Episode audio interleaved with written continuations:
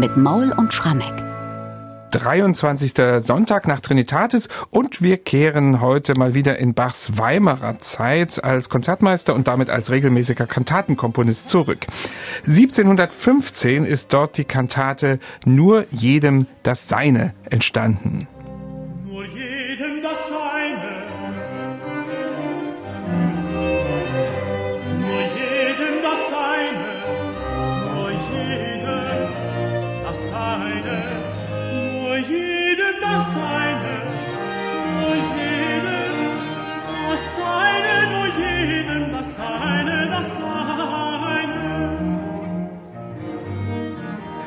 So klingt die Eingangsarie dieser Kantate und ich kann gleich mal sagen, heute geht's ums Geld. Genauer gesagt um Steuern und um Zinsen, denn im Evangelium wird Jesus die Fangfrage gestellt, ist es recht, wenn man dem Kaiser Zins gebe oder nicht. Und dieses Thema findet sich voll in dieser Kantate wieder. Michael, wer ist dafür poetisch verantwortlich? Sicher ein alter Bekannter, nicht? Ja, Salomon Frank, der Weimarer Hofdichter. Eine Weimarer Kantate stammt ja fast immer von Salomon Frank. Hofbibliothekar und jetzt kommt's zugleich Chef der Lieblingssammlung, die der Herzog hatte. Und die Lieblingssammlung, die der Herzog hatte, war sein Münzkabinett. Hi. Und deswegen war das, das natürlich eine wunderbare Vorlage für Frank, Thema des Evangeliumstextes, wo es um Geld geht und wo es auch konkret um eine Münze geht, jetzt hier mit dieser Metapher der Münze zu arbeiten. Und das kostet er richtig aus. Ich muss ja nochmal erzählen zu dem eigentlichen Evangeliumstext. Also es geht ja darum, die Pharisäer, die mit immer mehr Argwohn beobachten, was dieser Wundertäter Jesus von Nazareth da alles so vollbringt, die beobachten ihn ja und sie überlegen, wie kriegen sie ihn zur Strecke. Und sie gehen zu ihm und stellen ihm eben diese Frage, ist recht, dass man dem Kaiser Zins gäbe? Und das war eine Fangfrage einfach deswegen, weil wenn Jesus gesagt hätte, ja, das ist recht, dann hätte er gesagt, es ist recht, dass man praktisch dem Besatzer, dem Römischen, das Geld gibt. Und da hätte er sich bei seinen eigenen Jüngern unmöglich gemacht. Hätte er gesagt, es ist nicht recht, naja, dann hätte er sich bei den Besatzern unmöglich gemacht. Da hätten die Pharisäer, die gleich übrigens bewaffnete Leute mitbrachten, da hätten sie ihn direkt festnehmen können. Und deswegen antwortet ja auch Jesus, ihr Heuchler, was versucht ihr mich? Und lässt sich praktisch die Steuermünze von denen zeigen und fragt dann die Pharisäer, wen seht ihr darauf? Und da sagen die, na, das ist ein Porträt des Kaisers. Und so antwortet dann Jesus, so gebt dem Kaiser, was des Kaisers ist und Gott, was Gottes ist.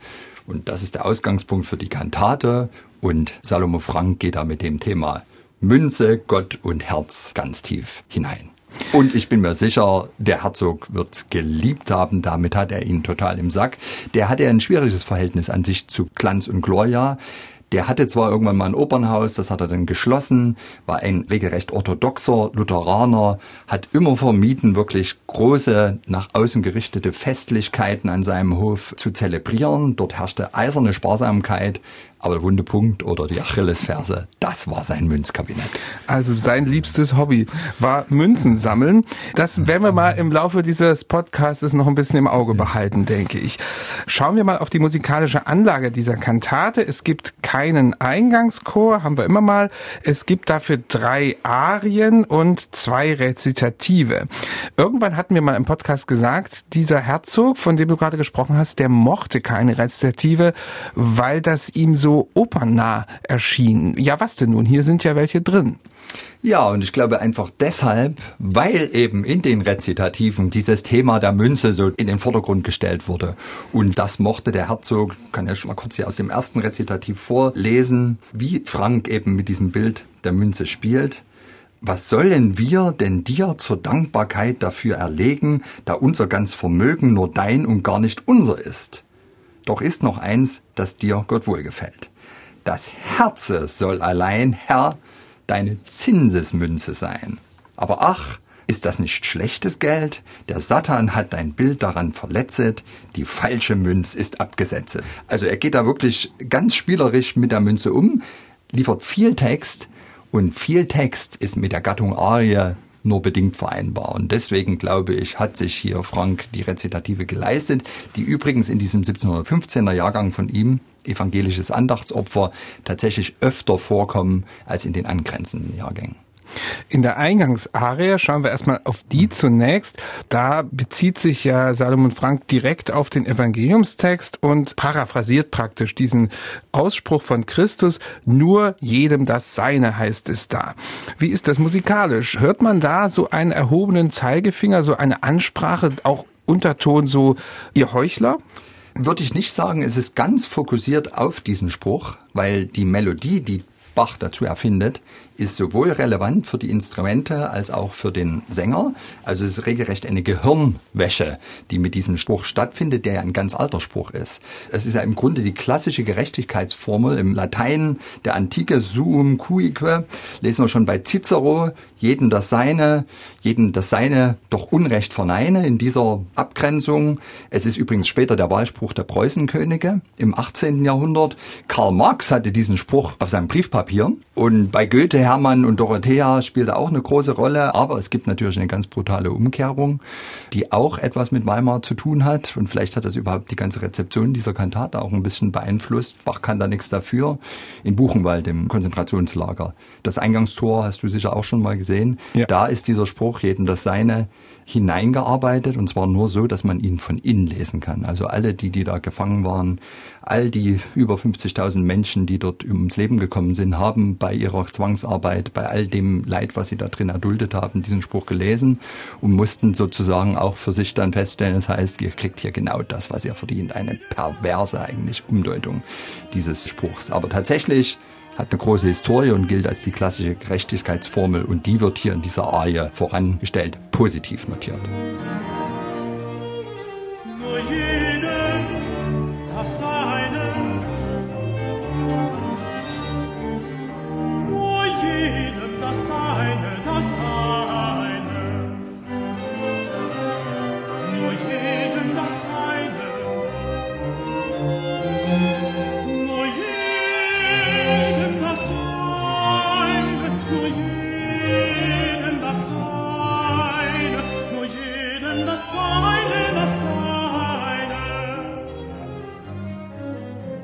Das ist also diese Eingangsarie, nur jedem das Seine, gesungen vom Tenor. Und dann gibt es eine zweite Arie, die wirklich eine kuriose Instrumentierung besitzt, nämlich als ein Quartettsatz. Ziemlich tief, nicht? ziemlich tief, ziemlich besonders. Also so eine Besetzung gibt's nicht nochmal. Es ist unglaublich arbeitsame Musik, finde ich, denn die Celli haben ganz schön zu tun. Das ist eine Bassarie, begleitet von zwei obligaten Celli und Generalbass. Also Musik, die nur in den Fundamentinstrumenten stattfindet. Und es ist aus meiner Sicht wieder eine ganz raffinierte Form, die Bach hier gewählt hat um den Text zu verdeutlichen. Um was geht es? In dem Rezitativ vorher wird ja ausgeführt, dass unser Herz die Zinsesmünze sein soll, aber dass wir im übertragenen Sinne das falsche Bild darauf geprägt haben. Und jetzt wird in der Arie beschworen, ich lese den Text vor, Lass mein Herz die Münze sein, die ich dir, mein Jesus, steuere.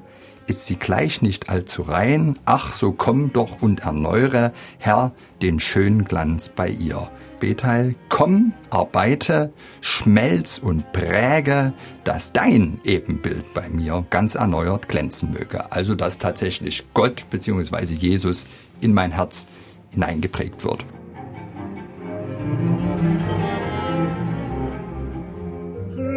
Mein Herz die Münze sein. Lass mein Herz die Münze sein, die ich dir, mein Jesus, teile, die ich dir,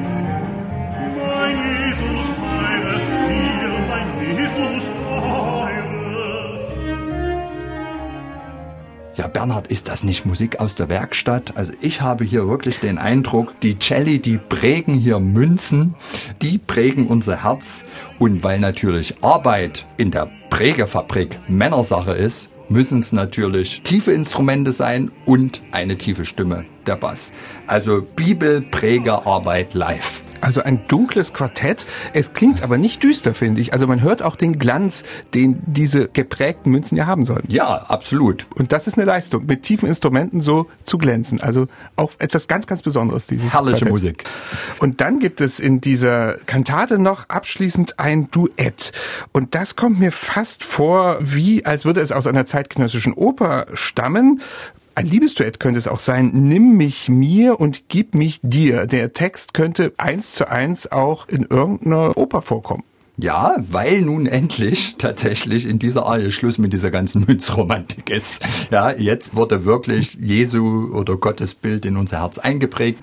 Und das ist der fröhliche Abgesang, ein herrlicher Text, gut eingeleitet auch im Rezitativ, vorher ganz streng kanonisch eng geführt, muss man auch sagen. Und Bach holt wieder sein liebstes Kunststück heraus, was er schon in jungen Jahren so wunderbar ausgeprägt hat, nämlich so einen Arientext und eine selbstständige Arienmelodie noch zu kommentieren und zu garnieren mit einer zweiten Melodie, einer Choralmelodie. Die erklingt nur instrumental, aber die hat jeder sofort erkannt. Es ist der Choral, meinen Jesum lass ich nicht. Und das ist natürlich ein perfekt passender Kommentar zum eigentlichen Arientext wo es ja heißt, nimm mich mir und gib mich dir, nimm mich mir und meinem Willen, deinen Willen zu erfüllen. Das garniert mit meinen Jesum lasse ich nicht.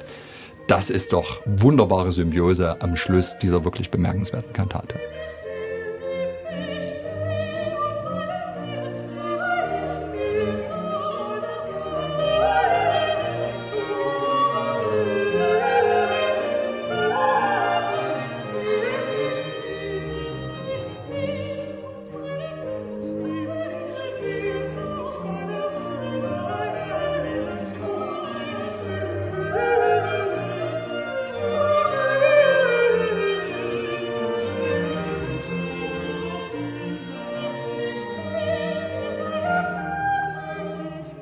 Das ist also das abschließende Duett. Vielleicht ein kurzes Schlusswort zu dieser Kantate. Ich muss gestehen, ich kannte sie vorher nicht. Und das ist vielleicht auch bezeichnend. Diese Kantate wird höchst selten aufgeführt. Es gibt auch nicht viele Aufnahmen davon, eigentlich nur die im Rahmen der Gesamtaufnahmen. Kannst du dir das erklären? Hat das vielleicht wirklich auch etwas mit Buchenwald zu tun? Ich kann mir schon vorstellen, dass das eine Rolle spielt, weil ich selber erschaudere immer in dem Augenblick, wo ich das Textinzipit lese. Ich bin selbst, vielleicht wie du auch, als Jugendlicher natürlich mit der Schulklasse in Buchenwald gewesen. Jawohl. Dieser mhm. Spruch, der hat sich mir eingeprägt und zwar eben wirklich verbunden mit dieser unglaublichen, furchtbaren Nazi-Geschichte. Zum anderen muss man vielleicht auch noch sagen, es ist natürlich eine Kantate, wo der Chor jetzt keine besonders dankbare Aufgabe hat. Der hat nur am Schluss einen Choral. Dann ist es eine sehr eigenwillige Besetzung. Und dann ist natürlich auch der Text, wenn man vielleicht diese ganze Vorkenntnis A, um den Evangeliumstext, aber B, auch um diese fanatische Münzensammlung von Herzog Wilhelm Ernst nicht hat, erschließt sich das nicht so ganz. Aber dennoch wirst du mir vielleicht zustimmen, das Stück liefert mal wieder den Beweis, obwohl es vielleicht zu diesen 20, 30, 40 Bachkantaten gehört, die gern hinten runterfallen, steigt man tiefer ein, ist es eine faszinierende Welt, die sich lohnt zu ergründen und voller Überraschung ist. Und Bach ist immer auf so einem wahnsinnig hohen Niveau, dass man es sich kaum erklären kann. Als Fazit zur Kantate würde ich vielleicht auch noch sagen, also jetzt inhaltlich das, was vielleicht Frank übermitteln wollte, prägen, prägen, aber nicht den schnöden Mammon, sondern das Herz, und zwar mit Gottes Ebenbild. Und der Herzog wird da sofort seine Unterschrift drunter gesetzt haben, denn der hatte einen Wahlspruch und der lautete Omnia cum Deo et nihil sine eo, also alles mit Gott und niemals ohne ihn.